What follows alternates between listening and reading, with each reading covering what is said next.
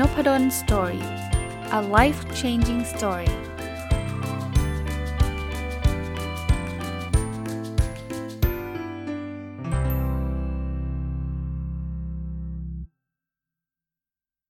สวัสดีครับ ยินดีต้อนรับเข้าสู่นพดล Story พอดแคสต์นะครับ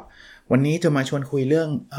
เกี่ยวข้องกับการเรียน MBA นะครับ ก็ต้องออกตัวไว้ก่อนเลยอย่างแรกนะครับ คือ ตอนนี้ไม่ได้สปอนเซอร์ใดๆนะครับแล้วก็ไม่ได้มีคำขอใดๆ จากคณะที่ผมทำงานอยู่นะครับก็คือคณะพาณิชยศาสตร์และการบัญชีของมหาลัยธรรมศาสตร์นะครับ จัดเองส่วนตัวจัดเองเลยนะครับ อันที่ 2 ก็คือข้อความหรือหัวข้อที่เราจะคุยกันในวันนี้เนี่ยมาจากประสบการณ์ตรงของผมล้วนๆนะครับในฐานะผู้เรียนและในฐานะผู้สอน แต่ว่าผมกำลังจะพูดถึงเรื่องของการเรียนการสอน MBA ที่ธรรมศาสตร์เนี่ย เนื่องจากผมก็เป็นทั้งสิทธิ์เก่า เป็นทั้งอาจารย์ที่สอนอยู่ในปัจจุบันนะครับ ก็อาจจะมีความลำเอียงก็ได้นะครับ แล้วก็ไม่สามารถที่จะไปเปรียบเทียบกับที่อื่นได้นะครับ เพราะว่าไม่เคยเรียนแล้วก็ไม่เคยสอนนะ เพราะฉะนั้นเนี่ยก็อยากจะนำมาแชร์ เหตุผลทำไมผมถึงอยากจะนำมาแชร์ เพราะว่าวันก่อนเนี่ยเห็นที่ธรรมศาสตร์เขาไม่ใช่ที่ธรรมศาสตร์สิเห็นเฟซบุ๊กนะครับซึ่งผมก็ติดตามอยู่แล้วล่ะ Facebook ของ คณะพาณิชยศาสตร์และการบัญชีของธรรมศาสตร์เนี่ยเขาประชาสัมพันธ์เรื่อง MBA นะครับว่ากำลังเปิดรับสมัครอยู่ เดี๋ยวตอนท้ายๆจะจะบอกรายละเอียดให้อีกทีหนึ่งก็แล้วกันนะครับ ก็เลยคิดว่าเออมันปีละครั้งเองนะที่เขาเปิดรับสมัครแล้วว่าตอนนี้มันมันก็อาจจะใกล้ deadline แล้วเนี่ยเลยถือโอกาสมาเล่าประสบการณ์ส่วนตัวให้ฟังดีกว่า เพื่อบางท่านฟังแล้วอาจจะสนใจ เพราะว่าถ้าเกิดมาเล่าหลังจากนี้สัก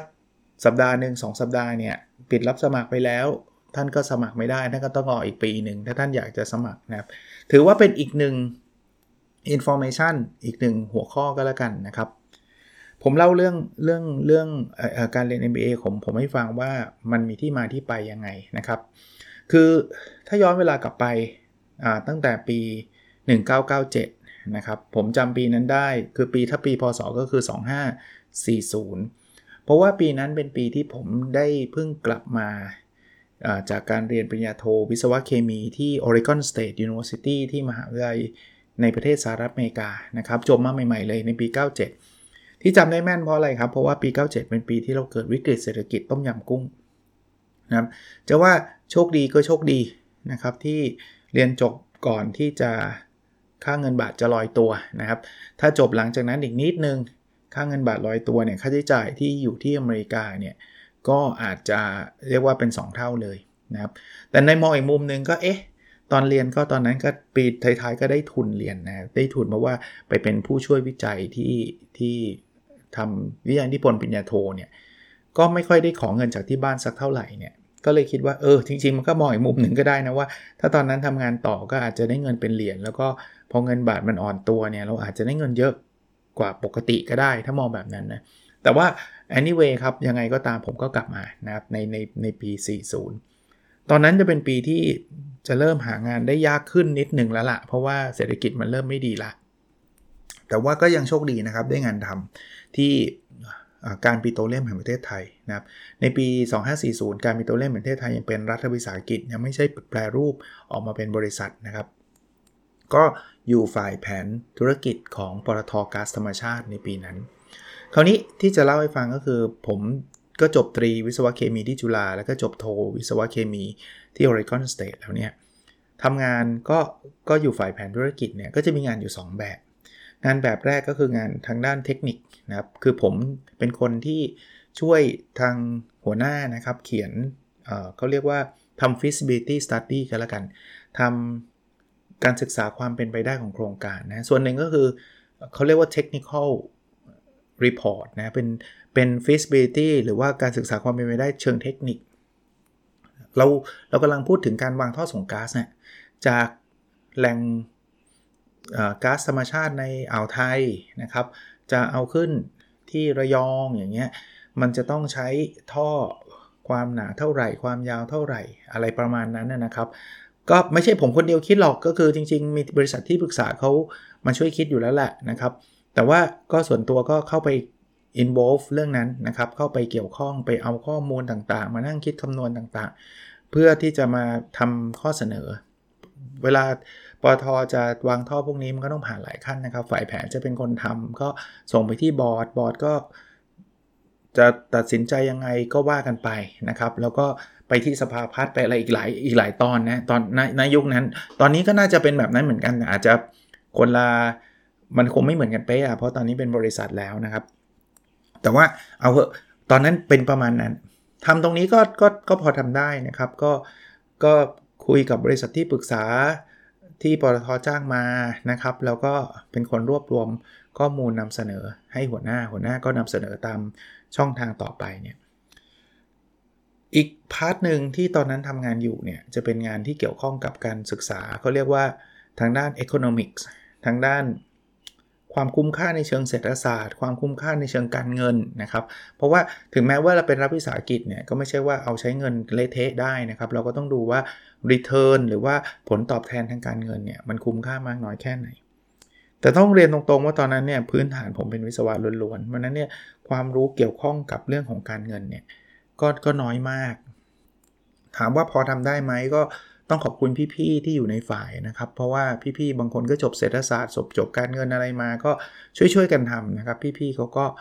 ก็สอนนะครับ ส่วนส่วนตัวผมก็พอพอไหวแหละนะครับ มันก็เป็นการคำนวณที่มันก็ไม่ได้ยากอะไรแต่ว่า เราก็ศึกษาด้วยตัวเอง ตอนนั้นซื้อหนังสือมาอ่านเลยนะครับก็ไอ้การ คำนวณ NPV Net Present Values คำนวณ IRR Internal Rate of Return คำนวณกันยังไงแบบไหน ก็ซื้อมาอ่านแล้วก็พอทำได้ แต่ว่าก็ต้องบอกว่าเนื่องจากผมเห็นเพื่อนๆ ผมที่จบวิศวะหลายคนเลยเนี่ยตอนจริง ๆ เห็นมาตั้งนานแล้วนะ เห็นตั้งแต่ตอนไปต่อปริญญาโทที่อเมริกาว่าเพื่อนผมหลายคนเลย ก็ไม่ได้ไปต่อวิศวะเคมี ก็ไปต่อทางด้านบริหารธุรกิจ และส่วนตัวผมเนี่ยตอนเรียนวิศวะเคมีก็ไปเรียนวิชาเลือกทางด้านบริหารธุรกิจบางวิชาไม่เยอะนะครับ แต่บางวิชา ก็เลยคิดว่า เออ งั้นเราไปเรียน MBA สักใบหนึ่งดีไหม ส่วนตัวก็เป็นคนชอบเรียนอยู่แล้ว ตอนนั้นก็เล็งว่าจะไปเรียนที่ไหนดีนะครับ ก็มีหลายแห่งในประเทศไทยนะครับ ที่มีชื่อเสียงเยอะแยะนะครับ แต่ผมก็เลือกไปเรียนที่มหาวิทยาลัยธรรมศาสตร์นะข้อแรกก็คือคือชื่อเสียงแหละ นะทุกคนก็พอจะได้ยินชื่อมหาวิทยาลัยธรรมศาสตร์ MBA ก็น่าจะพอรู้จักอยู่แล้วล่ะนะครับพูดพูดไปก็เหมือนจะเชียร์ตัวเองนะเพราะว่าตอนนี้ก็อยู่ธรรมศาสตร์อยู่แต่ว่าก็ก็จะเรียกว่ามีชื่อเสียงระดับ top ของประเทศแหละนะประการที่ 2 ก็คือว่าเรียนพาร์ทไทม์ด้วยนะพาร์ทไทม์ก็คือเราไม่ต้องลาออก หลักสูตรบางหลักสูตรเขามี full-time นะข้อดีของ full-time คือมันก็เรียนอย่างเดียวนะครับแต่ว่าตอนนั้นเนี่ยไม่เอาละอยากทำงาน เพราะว่าเราอยากจะเอาความรู้ที่ ที่เราต้องเอาไปใช้เนี่ยทำการวิเคราะห์โครงการทำการวิเคราะห์ความเป็นไปได้โครงการอะไรต่างๆเนี่ยเอามาใช้ด้วยไงเพราะนั้นลาออกก็เสียดายเนาะก็พาร์ทไทม์ก็ตอบโจทย์เข้าไปใหญ่นะครับ ประการที่ 3 คือแฟนผมนะขณะนั้นแล้วก็เป็นภรรยาตอนนี้เนี่ยก็คือตอนนั้นแฟนผมเขาก็เรียนอยู่ที่ MBA ที่ธรรมศาสตร์ด้วยเหมือนกันนะครับ ก็รวมๆแล้วก็คิดว่าเออ MBA ธรรมศาสตร์น่าจะตอบโจทย์ สมัครเข้าไปเรียนในปี 2541 นะครับ 1998 ก็ได้รับการคัดเลือกเข้าไปเรียนนะครับก็มีการสอบนะแล้วก็มีจะเรียกว่าสัมภาษณ์นะครับ ก็ตอนนั้นนี่ถูกเข้มข้นมากสอบก็ยากนะ ผมจำไม่ได้คนสอบเป็นหมื่นอะเยอะมากๆนะครับ แล้วก็สัมภาษณ์ก็เห็นว่าตกกันบ่อยมาก แต่ผมก็โชคดีนะครับ อาจารย์ท่านก็รับเข้าเข้าเรียนนะครับ ต้องบอกว่า การเรียน MBA ธรรมศาสตร์นี่เปลี่ยนชีวิตผมเลย คือผมเข้าไปเรียนต้องเรียกว่าทุกวิชานะครับ มันมันเปิดโลกจริงจำได้ว่าวิชาแรก ๆ ที่เรียนก็คือวิชาเกี่ยวข้องกับเศรษฐศาสตร์ ตอนนั้นเนี่ยผมได้ waive waive waive ก็คือการการขอแบบงดไม่ต้องเรียนบางวิชา เช่นสถิติ เหตุผลเพราะว่าเรียนมาตั้งแต่ตีโท แล้วก็มันเอาเกรดไปเทียบได้นะครับ ก็ก็เกรดไปเทียบสถิติก็ ไม่ต้องเรียนนะครับก็เรียนไปเทอมแรกก็จะมีวิชา economics นะครับ micro economics หรืออะไรประมาณนี้เศรษฐศาสตร์นั่นนั่นคือประมาณ 20 ปีที่แล้วนะ นานมากแล้วนะ เกิน 20 ปีแล้วด้วยนะครับ ก็เรียนแล้วก็ชอบมาก แล้วก็ไปเรียนวิชาที่เป็นพื้นฐานเนาะผมก็ไปเรียนวิชาพวกจะเรียกว่าที่ไม่เคยเรียนมาก่อน human resource organization behavior นะครับ โอ้โห แต่ละวิชานี่แบบเปิดโลกแล้วก็เริ่มรู้สึกตัวเองว่าตัวเองเนี่ยชอบอะ คือเรียนแล้วแบบต้องเรียกว่ามันถูกใจอะ มันมันอาจจะไม่เคยเจอเรื่องพวกนี้มาก่อนนะในระหว่างการเรียนเนี่ยผมก็ได้เอาไปใช้ในงานอยู่เรื่อย ๆ เลยนะ เราเราทำงานไปด้วยเรียนไปด้วยข้อดีก็คือว่าเราสามารถเอาความรู้ที่เราได้เรียนเนี่ยไปอัพพลายใช้กับงาน ก็ยิ่งชอบเข้าไปใหญ่ ตอนนั้นเนี่ย opportunity อะไรมาเนี่ย ผมเริ่มเริ่มจะเรียกว่าคว้าไว้หมดเลย เช่นธรรมศาสตร์เนี่ยเขาเขามีเครือข่ายนะครับ ในการเขาเรียกว่าพิมพ์นะ partnership in management เนี่ย เป็นมหาลัยเดียวในประเทศไทยที่มีนะครับ ก็สามารถไป exchange exchange ก็คือการไปเป็นนักนักศึกษาแลกเปลี่ยน กับมหาวิทยาลัยชั้นนำทั่วโลก ผมผมเข้าไปศึกษาเนี่ยผมรู้เลยว่า เออ ผมอยากไปนะครับ ตอนนั้นปีที่ 1 เทอมที่ 3 เลยมั้งครับ สมัยผมเรียนเนี่ยยังเป็น 3 เทอมต่อปีอยู่ แล้วหลักสูตรยังเป็น 3 ปีอยู่ ซึ่งไม่เหมือนเดี๋ยวนี้นะครับ เดี๋ยวนี้หลักสูตรคือมี 2 เทอมต่อปีและหลักสูตร 2 ปีนะครับ แต่ว่าตอนนั้นเนี่ยเทอมที่ 3 ก็ตัดสินใจว่าเฮ้ยเอาละเราจะไปละเรียนมา 2 เทอมละเพราะนั้นผมก็ไปสมัครเข้าร่วมโครงการ exchange นะครับก็คือโครงการนักศึกษาแลกเปลี่ยน ก็ได้รับเลือกไปที่ University of Wisconsin at Madison นะครับที่ประเทศสหรัฐอเมริกา ก็กลับไปอเมริกาอีกรอบหนึ่งในปี 99 อันนี้จำได้นะครับ คือต้นปี 99 เลยนะครับ มกราปี 99 โอ้ไปถึงวิสคอนซินนี่หนาวหนาวหนาวจับใจเลยฮะ คือขนาดอยู่ออริกอนนี่มันไม่เทียบไม่ได้กับวิสคอนซินนะครับ ถ้าใครเคยไปเรียนที่วิสคอนซินหรือว่าแถบๆนั้นจะรู้ว่ามันหนาวหนาวสะใจมากแต่สนุก เราก็ได้ความรู้เยอะแยะนะครับ ไปเรียนวิชา 3 วิชานะ ตอนนั้นไปเรียนวิชา accounting ที่นู่นนะครับ ก็โอนโอนโอนหน่วยกิตมาได้นะครับ เรียนวิชา investment ที่นู่นนะครับ ได้ไปเล่นหุ้นที่อเมริกาด้วยนะครับ ตอนนั้นมันเป็นตลาดหุ้นจำลองนะ สนุกมาก สนุกมาก แล้วก็ไปเรียนวิชา operation management ที่นู่น ก็ก็เทียบโอนกลับเข้ามาที่มหาวิทยาลัยธรรมศาสตร์นะครับที่ MBA ธรรมศาสตร์ได้ ไปเรียนเทอมหนึ่งนะครับ ผมผมเป็นคนที่อาจจะเรียนเร็วสักนิดหนึ่งปกติเขาเรียนกัน 3 ปี เพราะว่าเทอมหนึ่งเขาจะลงแค่ 2 ตัว 2 ตัวเนี่ยแต่ผมลงเทอมละสาหมดเลย เพราะนั้นผมจบ 2 ปีนะผมจบ 2 ปี ปีที่ 2 ก็ได้ได้เรียนหลายวิชามากนะครับ ชอบมากวิชา strategic management วิชาเลือกต่างๆ ผมก็เลือกเรียนทั้งสาย finance นะครับ international finance สาย marketing ก็เรียนพวก international marketing นะครับ เรียนวิชาออปชั่นนะครับตอนนั้นมีนะครับก็ชอบเล่นหุ้นอยู่แล้วนะครับ ก็มันเปิดโลกทุกวิชาเลยนะครับ จริงๆ มันเปิดจนกระทั่งมันเป็นชีวิตผมยังไง มันเป็นชีวิตผมถึงขนาดที่ว่าผมรู้แล้วล่ะ ผมไม่อยากเป็นวิศวกรนะครับ ผมอยากจะมาทำงานที่เกี่ยวข้องกับด้านบริหาร ซึ่งตอนนั้นเรียนตรงๆว่ายังนึกไม่ออกเหมือนกัน ว่าจะทำอะไร ถามว่าผมอยากจะเป็นเป็นอาจารย์หรือเปล่ายังไม่ได้คิดถึงขนาดนั้น แต่ตอนนั้นเนี่ยทุกคลาสที่ผมเข้าไปเรียนเนี่ย เจออาจารย์ที่ธรรมศาสตร์และหลายท่านก็ยังสอนอยู่ปัจจุบันเนี่ยนะครับ เป็นอาจารย์ผมมาตั้งแต่ตอน MBA ธรรมศาสตร์ปัจจุบันก็ยังเจอท่านอยู่เนี่ยคือแต่ละท่านเนี่ยต้องเรียกว่าดูท่านมีความสุขในการสอนเนี่ยแล้วเราเราเราเรียนแล้วเราทึ่งอะคือไม่ใช่แค่ทึ่งแค่องค์ความรู้นะ เราทึ่ง personality ท่านอะอารมณ์แบบนั้นนะมีส่วนจริง ๆ นะครับ ที่ตอนสุดท้ายผมถึงพลิกมาเป็นอาจารย์ แต่ว่าเรียนตรงๆว่าตอนนั้นเนี่ยไม่รู้ว่าจะเป็นอะไร แต่สิ่งที่เกิดขึ้นกับผมคือตอนที่ผมเรียนมา 2 ปีกว่าเนี่ยอ๋อลืมเล่าอีกเรื่องหนึ่งตอนปีที่2เนี่ยเวลาจะจบการศึกษาเนี่ยจะต้องเราจะต้องไปคิดคิดเขาเรียกทำ independent study นะครับ ก็คืออทำการศึกษาอิสระนะครับ จริงๆ ผมก็ก็ได้เริ่มทำอันนั้นก็ก็ว่ากันไป แต่ว่าที่จะเล่า opportunity คือมันมีการแข่ง business plan คือการศึกษาอิสระมันทำ business plan ได้ แล้วมันมีการแข่ง อาจารย์ที่ท่านเป็นผู้อำนวยการโครงการ MBA ก็เรียกผมไปคุยว่าผมสนใจจะไปแข่งไหม ผมก็สนนะไปอีกนะครับ ตอนนั้นก็ได้รับเป็นตัวแทนของธรรมศาสตร์เนี่ยไปแข่งขันที่อเมริกาเป็นเป็นการแข่งขัน business plan นะครับ มีโค้ชเป็นอาจารย์ที่ที่เก่งมากอะนะครับ พาพาผมและและเพื่อนไปแข่งที่อเมริกา ก็เรียกว่าได้ประสบการณ์เยอะแยะมากมาย ถึงแม้ว่าจะไม่ได้ชนะเลิศนะ แต่ว่านั่นคือครั้งแรก ๆ เลยนะ ที่ได้ไปพิชชิ่งให้กับกรรมการให้กับ Venture Capitalist ฟังอะไรประมาณนั้นนะคือคือแบบโหได้อะไรมาเยอะมาก กลับมาครับ พอเรียนจบปุ๊บ ผมคิดในใจแล้วว่ายังไงก็ตามเนี่ยวิศวกรคงไม่ใช่แล้วล่ะ คือไม่ใช่วิศวกรไม่ดีนะ วิศวกรเป็นอาชีพที่มีเกียรติแล้วแล้วถามว่าผมทำได้ไหมก็ได้ระดับหนึ่งแต่ว่าพอเราเจอสิ่งที่มันใช่มากกว่า ผมเรียนจบปุ๊บผมมาลาออกนะครับ ผมบอกว่าก็ทุกคนก็งงว่าทำไมถึงลาออกนะครับ จริง ๆทำงานมีความสุขนะครับ โอเค แต่รู้สึกว่าเราต้องเราต้องเปลี่ยนชีวิตเราอะเพราะว่าถ้าไม่ถ้าทำเหมือนเดิมก็คงเหมือนเดิมอะตอนนั้นยังไม่ได้คิดอะไรมากเลย คิดแต่ว่าฉันอยากเรียนสายบิสเนสให้มันสุดๆไปเลย คือมีความฝันในความฝันหนึ่งก่อนหน้านั้นคืออยากเรียนปริญญาเอกอยู่แล้ว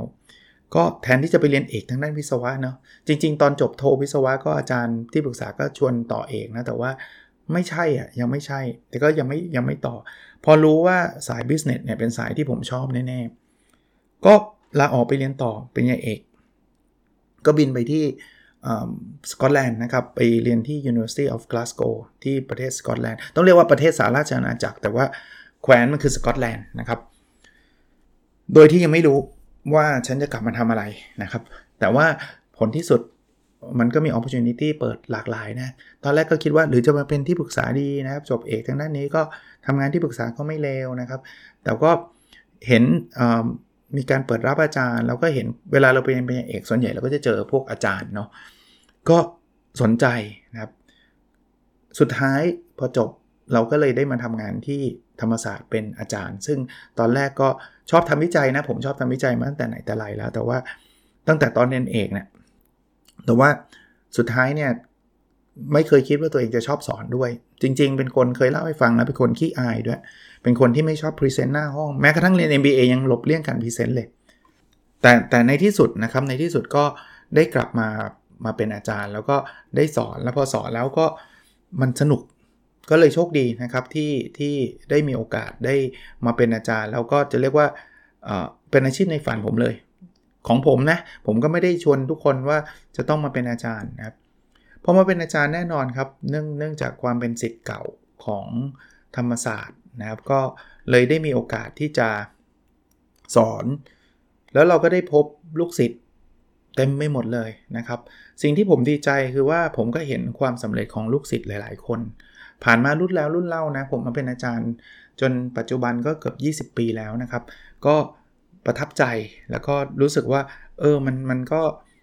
หลายคนก็เปลี่ยนแปลงชีวิตไปในทิศทางที่ดีขึ้นนะครับ ประสบความสำเร็จต่างๆ นานาเยอะขึ้น ก็เลยวันนี้ก็เลยขออนุญาตเอามาเล่าเป็นประสบการณ์ส่วนตัวให้ฟังแล้วกันนะครับว่า ผมบอกได้เลยว่า MBA ที่ธรรมศาสตร์สำหรับตัวผมขีดเส้นใต้สำหรับตัวผมเนี่ยก็เป็นที่หนึ่งที่ทำให้ผมเนี่ยได้เปลี่ยนแปลงชีวิต แล้วผมก็มีความเชื่อมั่นนะครับว่าในหลาย ๆ คนที่ผ่านกระบวนการเรียนการสอนที่ MBA ที่ธรรมศาสตร์เนี่ยก็ได้เปลี่ยนแปลงชีวิตเขาไปได้ดีมากยิ่งขึ้นนะครับ ก็สุดท้ายอย่างที่ผมเล่าให้ฟังนะไม่ได้ประชาสัมพันธ์ไม่ได้มี Request ข้อจะเรียกว่าอะไรนะ คำขอมาบอกอาจารย์ช่วยจัดเพื่อโปรโมท MBA ธรรมศาสตร์ให้หน่อยไม่มีนะครับ แต่อยากโปรโมทจริง ๆ อยากจะเล่าให้ฟังนะครับ ตอนนี้เนี่ย MBA ธรรมศาสตร์เปิดรับสมัครอยู่นะครับ จนถึงวันที่ 4 กรกฎาเพียงแต่ว่าบางคนบอกอีกตั้งนานนะครับ คือคุณสมบัติผู้สมัครเดี๋ยวผมผมเล่าให้ฟังนิดนึงคือไม่ใช่ว่าเฮ้ยเดินเข้ามาสมัครได้เลยนะ อันแรกก่อนจบตรีก่อนนะครับ ไม่จำกัดสาขาวิชานะครับ จบตรีวิศวะ จบตรีการเงิน จบตรีสถาปัตย์อะไรได้หมดนะครับ ข้อที่ 2 หลังจากจบตรีแล้วเนี่ยมีประสบการณ์ทำงานไม่ต่ำกว่า 3 ปีนะครับข้อนี้ทำไมต้องไม่ต่ำกว่า 3 ปี แต่ก่อนตอนผมเรียนเนี่ยผมจำไม่ได้แล้วตอนผมเรียนจำไม่ได้แล้ว แต่ว่าก่อนหน้านี้เขาบอกว่า 1 ปีก็พอแล้ว แล้วมหาวิทยาลัยอื่นๆเนี่ยเข้าใจว่าเขาก็ใช้ประสบการณ์น้อย 1 ปี หรือบางที่ไม่มีเลยด้วยซ้ำ แต่ว่าเนื่องจาก MBA ธรรมศาสตร์เนี่ยได้รับการรับรองที่เขาเรียกว่าเป็น Triple Crown Accreditation Accreditation Triple Crown คือมันมีสถาบันระดับโลกเนี่ยเขามาให้การรับรอง มีเป็นมหาลัยแห่งเดียวในประเทศไทยนะครับ ที่ได้รับการรับรองจาก AACSB เป็นเป็นจะเรียกว่าสถาบันให้การรับรองระดับโลกเลยนะครับของอเมริกา ได้รับการรับรองจาก Equis อันนี้คือฝั่งยุโรป และได้รับการรับรองจาก AMBA หรือ AMBA Association of MBA นี่ของอังกฤษ พอพอพวกนี้ให้การรับรับรองเนี่ยเขาจะมี requirement ครับว่า เฮ้ย คนที่เข้ามาเรียนเนี่ย คุณจะต้องมีประสบการณ์ไม่ต่ำกว่า 3 ปีนะ คุณเราไม่รับแบบเด็กใหม่เข้ามานะ ลองดูพวกอยู่ท็อปทอปครับอยู่พวก Harvard MIT Stanford พวกนี้รีควายประสบการณ์ทั้งสิ้นเนาะเพราะฉะนั้นคุณสมบัติข้อที่ 2 ก็เลยเบรสขึ้นมา แปลว่าใครที่ยังไม่ถึง 3 ปีรออีกนิดนึงนะครับรออีกนิดนึง ยกเว้นกรณีที่คุณคิดว่าคุณมีโปรไฟล์ที่โดดเด่นจริง ๆ เช่น อาจารย์ผมทำสตาร์ทอัพมาปีหนึ่งผมสครัลเกิลส่งมาได้นะครับ แต่ถ้าเกิดโปรไฟล์แบบแบบเพิ่งเรียนจบไม่ไม่รู้จะทำอะไรแล้วมาสมัครอันอันนี้อาจจะยากหน่อยนะครับ หรือใครเป็นผมไม่รู้ว่าเป็นดันเป็น CEO ตั้งแต่อายุน้อยๆ อะไรเงี้ยลองลองดูก็ได้นะครับ ข้อ 1 คือ สำเร็จการศึกษาไม่นักไม่ต่ำกว่าระดับปริญญาตรีไม่จำกัดสาขาวิชา แต่ต้องจบปริญญาตรีนะนะครับข้อ 2 คือประสบการณ์ทำงานหลังการศึกษาระดับปริญญาตรีไม่ต่ำกว่า 3 ปีไอ้สข้อนี้มันมันติดตัวเราอยู่แล้ว แต่ข้อ 3 ข้อ4เนี่ยที่ต้องรีบมาพูดเพราะว่ามันมันต้องสอบเออเราต้องสอบ Smart 2นะผลสอบไม่เกิน 2 ปีนะครับเก็บไว้ได้สอบเก็บไว้ได้นะครับ นับถึงวันปิดรับสมัคร กับอีกสอบหนึ่งคือสอบ TU GET คือคะแนนสอบภาษาอังกฤษของสถาบันภาษามหาลัยธรรมศาสตร์ ถ้าไม่ถ้าไม่มี TU GET มี TOEFL หรือ IEL ก็ได้นะครับ ผลสอบไม่เกิน 2 ปี คราวนี้คนบอกอาจารย์ แล้วตอนนี้เราผมไม่มีสอบแล้วผมจะสอบทันไหมเนี่ย TU GET เนี่ยยังสอบได้นะครับ ตอนนี้กำลังเปิดรับสมัครอยู่นะ เพราะฉะนั้นเนี่ยถ้าใครอยากที่จะสอบ TU GET ให้รีบไปสมัคร เอ่อ สำหรับ TU GET TU GET คือยกเว้นไอ้พวกเอ่อมันคือทดผลสอบภาษาอังกฤษนะครับ พูดอีกทีหนึ่งถ้าท่านไม่มี TOEFL หรือ IELTS ถ้า TOEFL IELTS ท่านไปดูเองนะว่าเขาเปิดรับสมัครได้จนถึงวันไหนนะครับ แต่ถ้าเป็น TU GET เนี่ยเปิดรับตั้งแต่วันที่ 1 มิถุนาที่ผ่านมาจนถึง 10 มิถุนานี้ ผมลงวันนี้มันเป็นวันที่ 7 มิถุนายังทันนะครับ แล้ววันสอบเนี่ยจะเป็นวันที่เสาร์ที่ 18 และ 25 มีนาคม 9 โมงถึงเที่ยงกับบ่ายโมงถึง 4 โมงลงไปดูรายละเอียดได้นะครับ Smart Tool อีกเป็นอีกอันนึงที่ต้องสมัครสอบนะครับ จะเปิดรับสมัครวันที่ 13 ถึง 26 มิถุนายนนี้ยังพอมีเวลา วันสอบเป็นวันอาทิตย์ที่ 3 กรกฎา นะครับ สอบ 2 อันนี้ยังทันสำหรับคนที่ไม่มีคะแนน ถ้าคนมีคะแนน Smart 2 กับ TU Get แล้วสมัครได้เลยนะครับ เอาเป็นว่าเดี๋ยวผมจะลงรายละเอียดที่ท่านจะสามารถติดต่ออจะเรียกว่าอะไรนะครับ สอบถามหาข้อมูลเพิ่มเติมได้ในในลิงก์ใน description ของ podcast episode นี้ก็แล้วกันนะครับ คำถามสุดท้ายคืออาจารย์จะได้เจออาจารย์ไหมเจอแน่แน่นอนทุกคนด้วย เพราะว่าผมสอนวิชาบังคับ วิชาที่ผมสอนชื่อว่า performance management and value creation สอนอะไรสอนการสร้าง KPI การทำ balance scorecard การใช้ OKR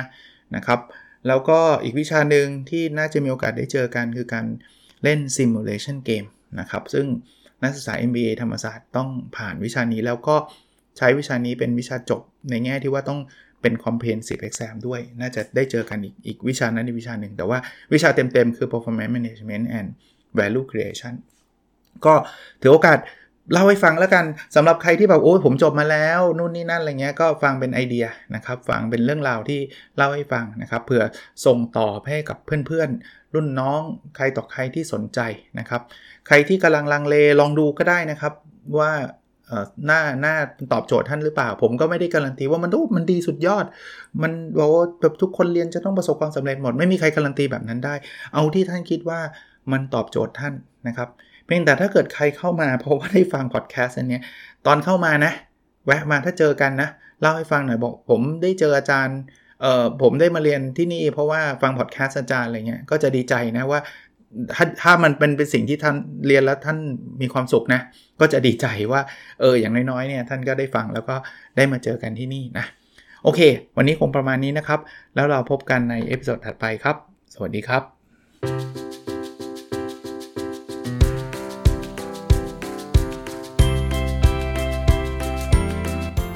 n o p a d o n Story a life changing story